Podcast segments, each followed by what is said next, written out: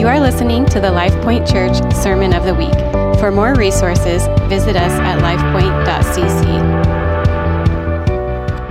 Let's turn to Hebrews chapter 11. I want to talk about faith this morning. Hebrews chapter 11, the substance of our faith being our resurrected Christ, our resurrected King. Jesus is so good. He's so good.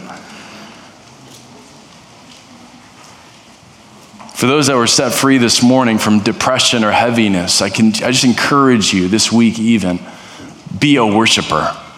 Be a worshiper and you're coming and going. Let the song of the Lord be continually on your lips. You won't allow that, that, that heaviness to come back as you live a life of gratitude, live a life of worship, um, sing your way into greater faith as you look at the Lord. But I want to talk about faith this morning. Um, what it is, what it isn't. Um, I've been really playing around with this working definition of faith um, before we look at Hebrews 11 and the scriptural description of it. I believe faith is this agreement or trust in what, in what God has revealed himself to be or how God has revealed himself to be. It's taking God at his word. If God has revealed himself to be in such a way that we trust that, and so then the counter to that is also true. A lack of faith is this distrust of how God has revealed himself to be. A distrust, a, you feel like maybe he's dishonest or he, he cannot be trusted in that regard. And so faith is trusting or surrendering yourself, coming into agreement with how God has revealed himself to be. And we know that the fullness of how God has revealed himself to be is seen in the person of Jesus. And so faith is, for us that have seen Jesus as the God man who came on our behalf, faith is agreeing in how God has revealed himself to be in the person of Jesus.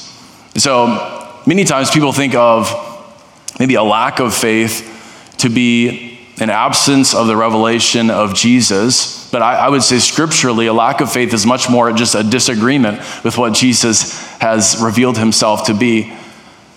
As we look around the globe, there's over 3 billion people who've never heard the name of Jesus. I wouldn't put those people in a category of a lack of faith as much as they, that it's never even been revealed to them. The name of Jesus has never even been presented to them in a clear, tangible way in their language, in their, in their heart language. There's 3 billion plus people never heard the name of Jesus. But rather, the lack of faith camp are those that disagree, they, they distrust the character of God is revealed in the person of Jesus. And Jesus, as I said earlier, as I was talking about healing, he had strong, strong words for those that had a clear revelation of his deity, of, his, uh, of him being the God man, the Savior, and they distrusted it. Think of it Nazareth, those that actually hosted the birth, I mean, the, the, the, the child, uh, Jesus, as he grew up in their midst, and they, they ended up kind of holding him at, at arm's length he had a hard rebuke for them. For his disciples, he, he, I mean, Peter literally walked on water and then he stumbled into the water because he looked at the storm and he says, You have little faith. It's like you could only walk on water for a little while. And he kind of rebukes him in that way. So those who have this clear, those who have a clear revelation of Jesus as God are, are held at a high standard. And so faith is this agreeing with who God has revealed himself to be. And so, come Easter season, Resurrection Sunday, this, this weekend, like the bar is set very high. Because God has revealed himself as triumphant, victorious, conqueror over both sin and death. And to that we will be held account. And I'm going to call us to respond this morning with full out, full out surrender, full out declared trust in who God has revealed himself to be the person of Jesus. So, the substance of our faith is a person, Jesus. Faith isn't positive thinking, it's not intense mental energy. Faith is a person. God has revealed himself perfectly through his Son to us, and then it is our choice, willfully, to either agree or disagree.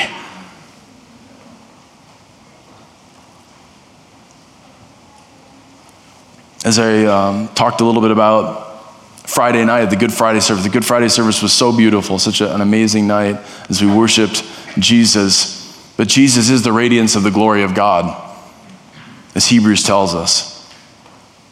He is the full expression of God.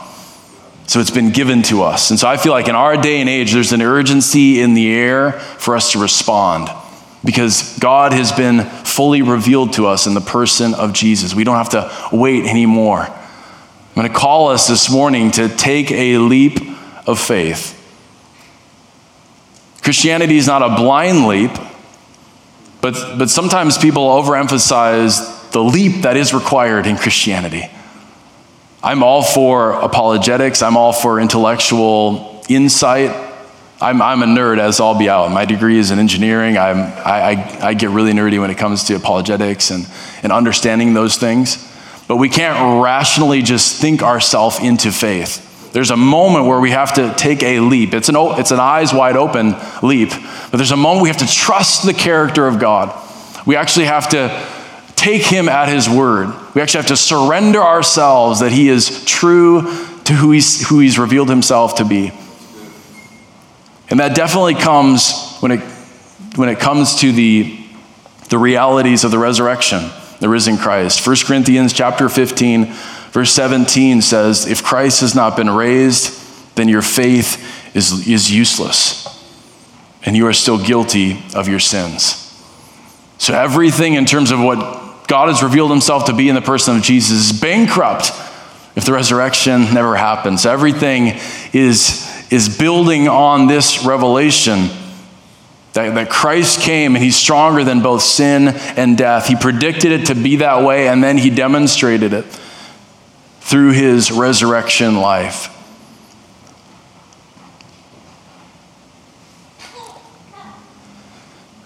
Some people want to try to remove faith from the equation.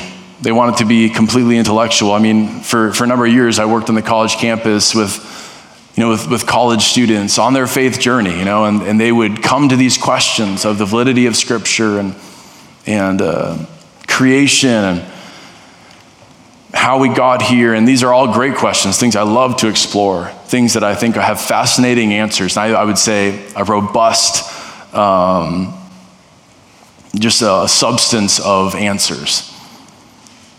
But you can talk and talk and talk your way through the answers, and eventually you're still going to come to this crossroads of taking that step to trust. That this means something for my life, that I can actually trust Him to be the answer for the sin that I know deep down in my heart ails me, for the realities of my finality that my life will come to an end and eventually I will stand before eternity. And am I willing to trust what Christ has to say about that? So I'll give you this picture of taking that leap. I've, ever since I was 14 years old, I've had this fascination with cliff jumping. I know. It sounds wild, but I know. And some people think I'm kind of an unassuming thrill seeker because I'm so low key and so chill. But ever since I was 14, I, I've had this interest and curiosity in cliff jumping. So I've, I've jumped in cliffs now on a number of different states and a few different countries. Um, when I was 14, I got to travel to Guatemala, uh, Central America, and my, our friends took us to this lake high up, high up in the mountains, surrounded by volcanoes. Lake Atitlan for Miss Rosa in the back. She's from Guatemala. Lake Atitlan's beautiful, gorgeous there. A crystal, yes, crystal blue water, and uh, they took us to this 35 foot high cliff to jump into the waters. Was that first time I had to conquer that fear, not with my eyes closed, with my eyes open. There was this reality with my eyes open that I still feared something. I still feared the realities of gravity and what, lied below, what lay below the, the surface of the water. But eventually you overcome that and you take the leap. And you're immersed in the thrill of the fall and the thrill of hitting the water safely, and you're immersed in it. That is the Christian life. It is taking a leap into the ocean of God's love. He has revealed himself in his vastness. And it's this kind of paradoxical, counterintuitive You will find safety in him and leaping in him, but it is dangerous. There is this danger to it. There is this thrill of taking the leap and trusting the Lord with your everything. I want to call us to that this morning. It's been said that faith has legs, like faith is, is the soul leaping up to embrace the promises of God. There has to be a sense of, of action or response that's tied to our faith. Otherwise, faith is just mental assent, and faith is not, as I said earlier. There's a substance to our faith that calls us to respond. So, God has revealed himself in the person of Jesus, specifically the fact that this one would come, this Messiah would come, the Savior would come, and he would conquer sin and he would conquer death. And I want us to talk about that this morning. Let's look at Hebrews chapter 11, verse 1. Faith is the confidence of that which we hope for will actually happen. And the New King James says, uh, New King James Version says that faith is the substance of things hoped for, or the confidence. It gives us assurance about things that we cannot see.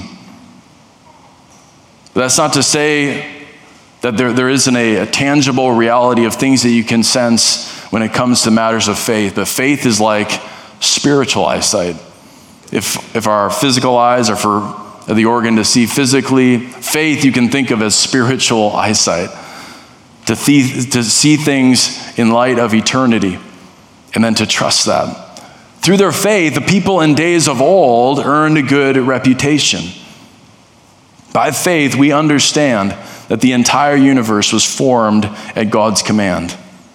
That what we now see did not come from, from anything that can be seen. That is faith.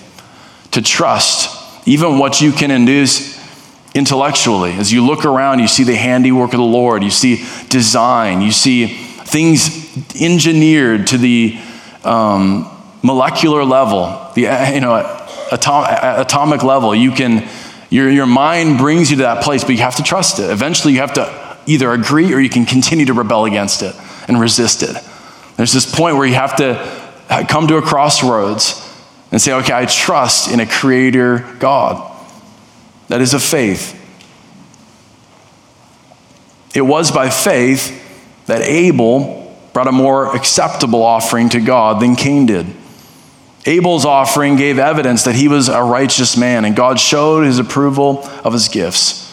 Although Abel is long dead, he still speaks to us by his example of faith. So, what the writer of Hebrews is going to do is going to take us through these, I would say, lesser examples of faith. Because in these, day, in these days, God had not revealed himself in the fullness that we have. God had revealed himself in certain ways, and they were called to respond to the level of revelation that they had. And so here, Abel, he was called to respond in faith. It's not to the level of like Jesus being revealed to him, but it was to the level of understanding that God is a God of love and what he wants is love offering. He doesn't want dead works. That's what that was the downfall of Cain's offering. He thought he could cheat the system, give the Lord his leftovers when God wanted his heart. And so Abel responded in faith to what had been revealed to him about God. That God is a God of love, and what he wants is our love in response to his love being given to us. Verse 5 It was by faith that Enoch was taken up to heaven without dying. He disappeared because God took him. For before he was taken up, he was known as a person who pleased God. And it's impossible to please God without faith. Anyone who wants to come to him must believe that God exists and that he rewards those who sincerely seek him. So he gave the example of Enoch, of which we don't know a whole lot about, other than that, Enoch his life was cut short because God just took him right to be with him. There was a sense that Enoch walked with God in a peculiar way, in a unique way. There was a life of faith demonstrated through the fellowship that Enoch had with God that was a direct response to what God had revealed to Enoch about himself, and that is faith. And so he says it, verse 6 it's impossible for that for us to actually please God if we don't eventually take that leap. If we don't eventually surrender ourselves to what God has revealed Himself, or how God has revealed Himself to us as the perfect God man, as the only answer for our sin and the only one who can conquer death. And he says we must believe this that he exists and that he rewards those who earnestly seek him. If there was ever a thought that God was distant or not real, that was answered by Jesus. Jesus is God with us. Jesus is God being distant to, to God being near. The creator of the universe coming and living amongst us. And so, when it comes to faith, agreeing with what's re- what God has revealed about himself to us, it really does come down to a certain trust in his character. It's impossible to trust someone if you don't trust their character. Am I right? And so we look into the eyes of Jesus, we look at the life of Jesus, and we see the perfect character of God that can be trusted fully. And as we, as we see that in reality, faith begins to increase in our hearts and our lives. We begin to see more clearly. And what it calls for in, in us is an earnest seeking after Him, a full devotion, wholehearted devotion, earnestly, intently seeking first the kingdom of God, as Jesus said. So, do you trust the character of the Lord? Do you trust his character is revealed in the person of Jesus? I feel like sometimes people feel like God has like this smirk on his face, like he's conniving, like he's tricky, like he can't be quite trusted. I've noticed this smirk in my own kids' eyes. I won't name names of my four children, but they can all pull it out at times. They're, I'm asking them if they're telling me the truth or they're telling me a story, and then this little smirk shows up in the corner of their mouth. This smirk that's revealing that they are being dishonest, that they're not telling the truth, that they're twisting things so that their version can pass. Some people, I believe, think God has that smirk on his face. He's pulling a fast one on you. Like he's twisting his words. He's, he's doing this gymnastics to try to pull a fast one on you. That is not the character of God. We look at Jesus, and scripture in Hebrews tells us that he is the radiance of the glory of God, the full expression of God. And what we see is sincerity, what we see is humility, what we see is genuineness. It's the enemy who has that smirk on his face. It's the enemy who seeks to steal, kill, and destroy who wants to pull a fast one on you. And it's so good for us to, to draw that line in our mind's eye between the character of God and the character of the enemy. I'm telling you, the character of the enemy is one who has that smirk continually on his face, whispering these lies of deception, whispering these, you're twisting the words of God to, to make you question the character of God. That's the enemy with the smirk on his face. So the Lord is calling us to fully surrender to what He has revealed about Himself. So I said earlier, two, I, two of the things I believe are most par- are, uh, foundational to what God has revealed about Himself to us is that He is stronger than sin. I said He will. They predicted that this one would come who would conquer sin. Friday night, I talked about the Lamb of God who takes away the sins of the world. Jesus was the only sacrifice that could take on the punishment of our sin. The wages of sin is death. The consequences of our own willful sin, our own willful rebellion against God, the wages for that, the punishment, the consequences of that is death. And Jesus willfully took that on for us in love.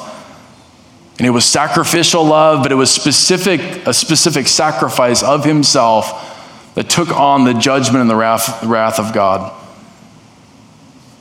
Hebrews chapter 4 says it like this since we've been in Hebrews as a church family for a couple of months. It says, So then, since we have a great high priest who's entered heaven, Jesus, Son of God, let us hold firmly to what we believe. Let us hold firmly to that faith, continually taking that leap into the character of God that's been revealed in the person of Jesus, that He is sufficient, that He is our high priest. We don't have to continually muster up our own sacrifices because Jesus is the sacrifice. That high priest of ours, verse 15, understands our weaknesses. He faced all the same testings we do, yet he did not sin. So he demonstrated that he was worthy to actually take on and pay for sin because he lived a sinless life. Verse 16 So let us come boldly to the throne of our gracious God. There we will receive his mercy and we'll find grace to help us when we need it most.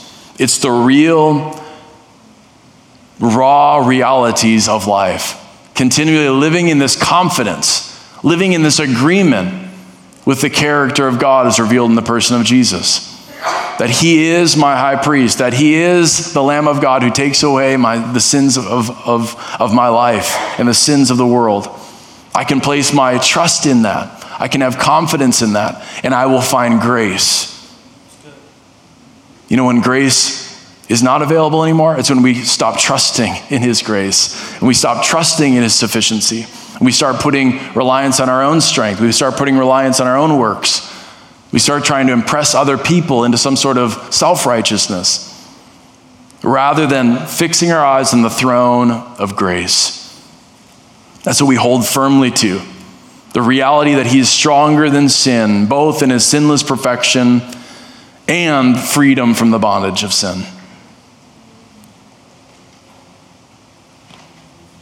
Grace sets us free. It sets us free from sin. And grace is given by faith. So scripture tells us. We're saved by grace through faith. Faith is that conduit because faith requires action on our part. Faith requires a response on our part. The Lord is not pushing you off the cliff of faith, right? Maybe someone twisted your arm to be here this morning, your spouse or a friend, but the Lord's not twisting your arm to agree with his character revealed to you. Faith is our willful response. Faith is our step to respond with action to what has been revealed to us about the grace of God, the goodness, the generosity, the kindness of the Lord. So I would plead with you this morning in our battle with sin, our focus should not be placed on ourselves, but on the Lord. Many, many people, and myself included, I've, I've gotten trapped in that place of the internal battles with sin, being so self focused. And I would say many people in our modern church culture throw around grace in a very self focused way. But I found that not to be fruitful and I found it to be unbiblical. Our faith, the substance of our faith, the thing beckoning me to take the leap of faith is the character of, of the Lord. Not my character, nor my unique story but the unique story of the Lord and His sufficiency in my life. Are you guys tracking with me? The lack of amens makes me, makes me question, so. Thank, thank you, thank you. God forgives, and there's no condemnation for those who are in Christ Jesus. But there's this trend right now, even within the church, of emphasis on our own unique stories that I believe detracts from the uniqueness of Jesus. Forgiveness from Christ in its extravagance doesn't come from the uniqueness of our baggage or our hurt or our crisis or our story. I think that's beautiful, and I, I believe we should be able to articulate our testimony. I think we should celebrate our testimony.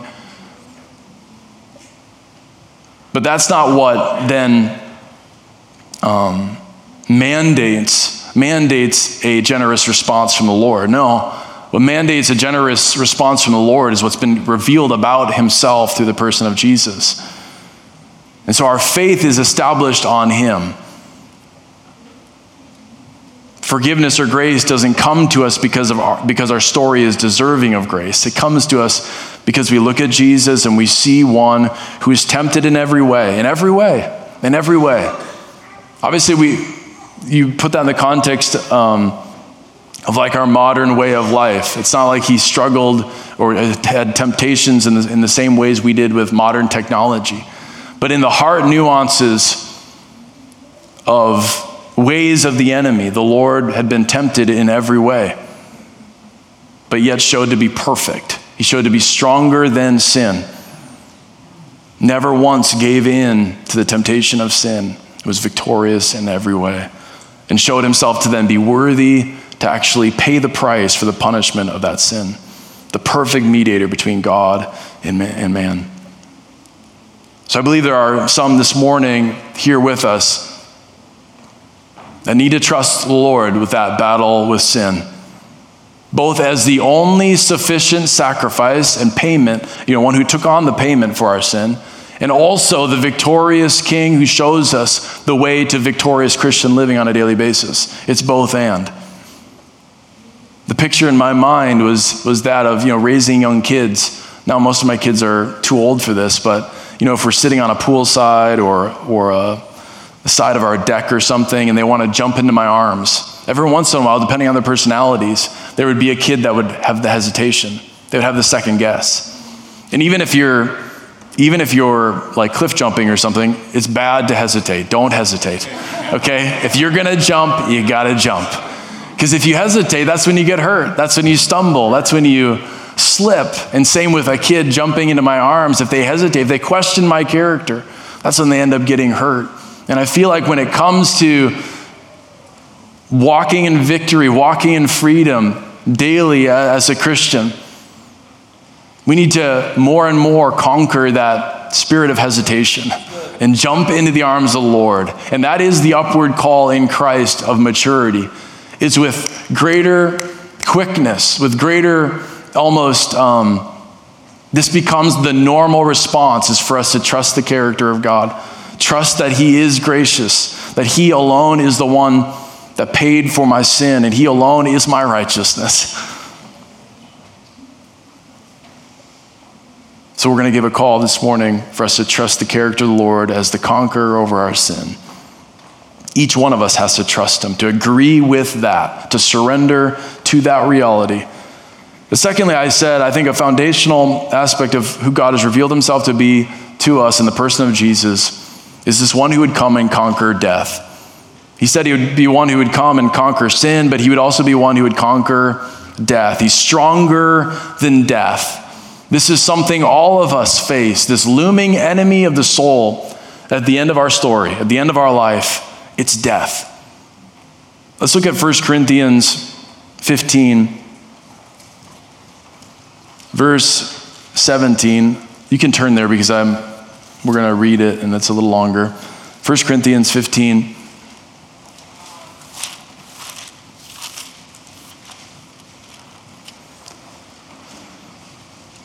I read verse 17 earlier. If Christ has not been raised from the dead, that is, then your faith is useless. You're still guilty of your sins. So, Jesus being stronger than death is foundational to our life with Christ. And it has implications for even right here, right now. Verse 18, in that case, all who have died believing in Christ are lost. He's talking about those that are those that have already passed, awaiting the arrival of the Lord, and he, he hadn't returned yet, and there was a bunch of debate or question about what happened to those people. Verse 19, and if our hope in Christ is only for this life, we are more to be pitied than anyone in this world. That is a pity. That's how some people view Christianity. Christianity just being this uh, gathering for people that want to believe in fairy tales. And so everything is predicated, is built upon this reality that either Christ rose from the dead or he did not. Because he predicted it would happen, and the entire church is then built on that. That, that was the, the testimony. I mean, look back, back through the book of Acts. The testimony of the early church was the resurrected king. Yes, it was him crucified, the hand of the Jews, but it was him then uh, being shown victorious over death through his resurrection. That was the anthem, that was the, the continual message of the early church. because everything was built upon that reality. And so there is a point where we have to you know, we have to ask the question, is our Christianity is it real or is it a fairy tale? Do we believe the, that Christ really did rise from the dead? Because everything is built upon that reality. Verse 20, he, he makes it clear, but in fact, Christ has been raised from the dead. He is the first of a great harvest of all who have died. So those, who, those saints who had died, they will rise again. This is our hope. Verse 21. So you see, just as death came into the world through a man, through a man, that's Adam. Now the resurrection of the dead has begun through another man. Just as everyone dies because we all belong to Adam, everyone who belongs to Christ will be given new life. There is an order to this resurrection. Christ was raised as the first of the harvest, and all who belong to Christ will be raised when he comes back. After that, the end will come when he will turn the kingdom of God, over, the kingdom over to God the Father, having destroyed every ruler and authority and power. For Christ must reign until he humbles all of his enemies under his feet. And the last enemy to, be, to be destroyed is death. This is the enemy that's still looming over us. That I want to invite us to take the leap of faith and trust that God is stronger than even death. This thing that, that looms on the horizon for all of us death in our earthly finality. That we are given an invitation to believe in this promise of something beyond this temporary world.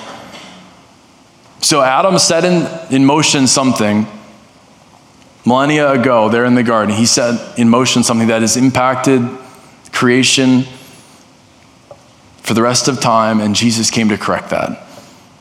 He set into motion sin. Specifically, original sin, meaning we are born into sin. We are born sinful. And the, the consequence for that sin is death. That's the, the wages of that sin is death. Jesus in the garden, God in the garden, Creator God in the garden, told Adam and Eve that. Don't touch the, the tree of the knowledge of good and evil, or you will surely die. So, you know, that's his character constantly. It's mercy. His character is, is constantly beckoning and inviting us to trust him and take him at his word. And obviously, they rebelled against, against his word and trusted the sneaky snake, as my seven year old daughter says. They trusted the sneaky snake with his smirk on his face, and, and they gave in, and, and death became theirs, and death became ours. That became the enemy now of our soul. That's the consequence of sin. But Jesus went into the grave, having paid the price as the Lamb of God that takes away the sins of the world, willfully giving himself there on Golgotha. But then he showed that he was stronger than death, stronger than sin, and stronger than death, and he rose again. And the invitation then is for us to trust that that will be the case for us as well. That now we can face death courageously, victoriously, knowing that eternity with the Lord is ours. That's our daily life now. Our daily life is rooted in this reality that Christ rose from the dead. Therefore, he can be trusted. He defeated the last enemy to be destroyed. And I'll tell you this if he defeated death, then he defeated every other enemy of our soul. Death is that the, the greatest enemy of our soul. That was the, the payment for our sin, the punishment for our sin, and he conquered it.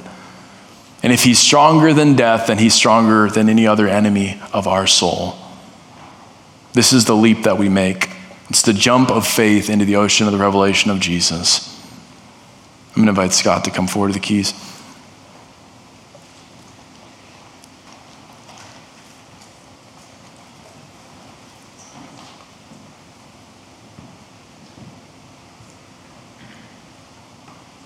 In uh, 2021, I had a near death experience in the waters in Minnesota in a, in a, lake. And it was the, the first time in my life where um, the realities of my faith had to be tested to that level, you know, where, um, where I faced death. There's a, there's a sense in the first number of decades of your life where you feel invincible, and then you're faced with death, and it's sobering. And that happened to me in the waters as I was drowning in a lake in Minnesota. I've told parts of this story before, um, but a, a few days prior to my experience in the lake in Minnesota, I had a friend who asked me, in my opinion, what would be the worst way to die. And I had told him drowning would be the way that I'd be most afraid to die.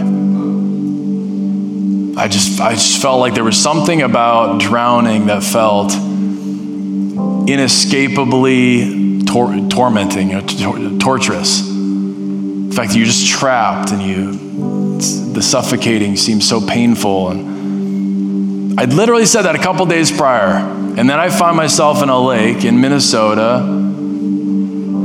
completely normal in every way. And I get tangled in these weeds. And I eventually run out of energy and I get tired and I begin to cry out for help from the shoreline and or to the shoreline. And eventually I give up. And I have this moment where I look up to the sky and I trust my life to the Lord. I say, at that point I was 35 years old. I say 35 years. That was that was the number of years the Lord gave me on this earth. And I sank to the bottom of the lake. But I'll tell you, and I've testified in this way so many times over the last couple years since this experience. At the bottom of the lake, honest to God, what I experienced was peace. I experienced the peace of the Lord. I felt like I was just embraced by the love of the Lord. Everything that I had feared a couple days prior, talking to my friend, I did not experience. And it was not because of my bravery. No, my weakness and my stupidity landed me at the bottom of the lake.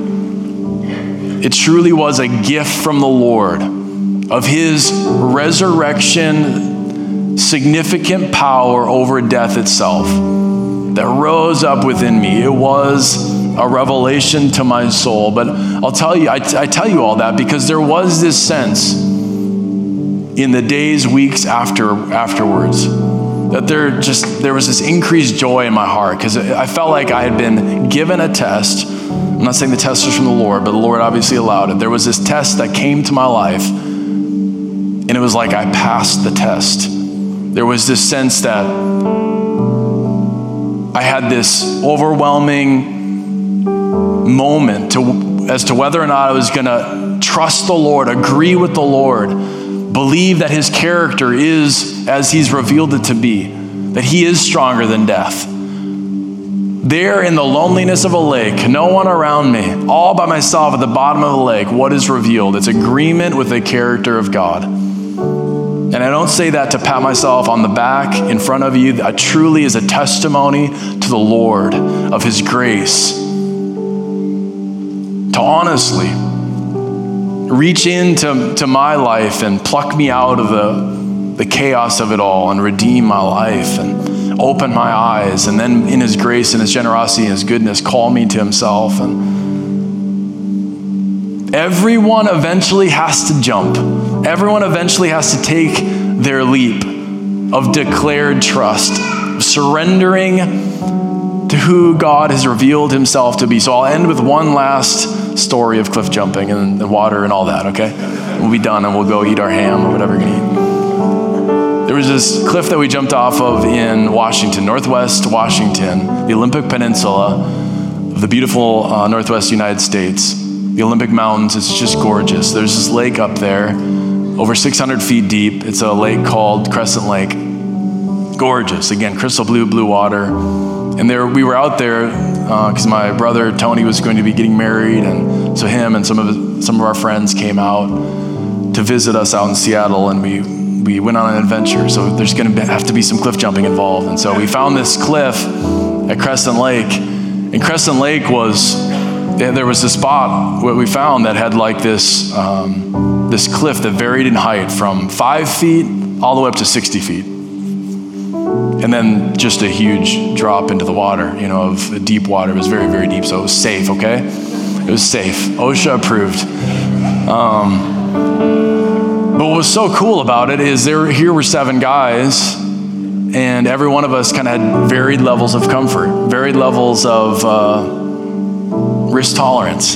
And so, but one of one of our friends, his name was Tyler, he had never done this before, and he wasn't exactly a thrill seeker. So some of us were beginning to work our way up the cliff. You know, some of us would jump 30 feet, 40 feet. Like, oh, that was amazing. And here Tyler is still down at the six footer.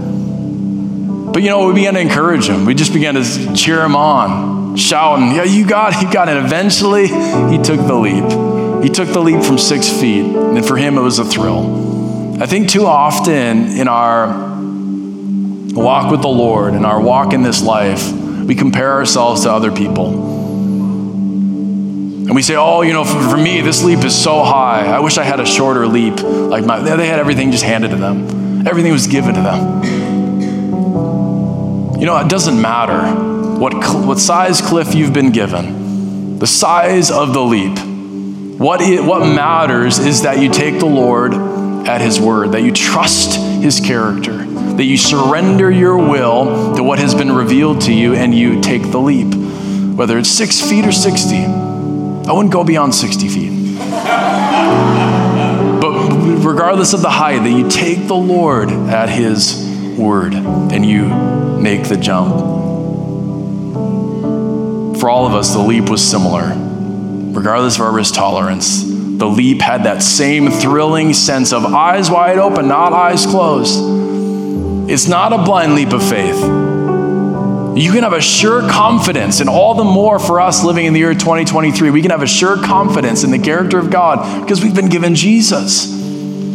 We're going to, in the weeks to follow, go through the rest of Hebrews 11, and we sit on the, the ground of heroes of the faith who had much less revelation than what we have. And we are given the revelation of Jesus, the full radiance of the expression of God the full radiance of the character of God. And now it's our call to respond in faith, to take Him at His word. If you'd all stand in this place, I'm going to call us to respond to the Lord. Oswald Chambers, in his utmost for his highest, he says this trust entirely in God. And when He brings you to the venture, see that you take it. He said this, Oswald Chambers said this, that we act like pagans in crisis only one out of a crowd is daring enough to bank his faith in the character of God. I want to be amongst one of those that puts his faith, his full trust, full surrender in the character of God. We don't abandon everything that's been revealed to us just because things get a little dicey, because things become a little difficult. But rather, we decide emphatically, we declare it openly that Jesus is Lord and that God raised him from the dead. Amen. This has been the LifePoint Church Sermon of the Week. For more resources, visit us at lifepoint.cc.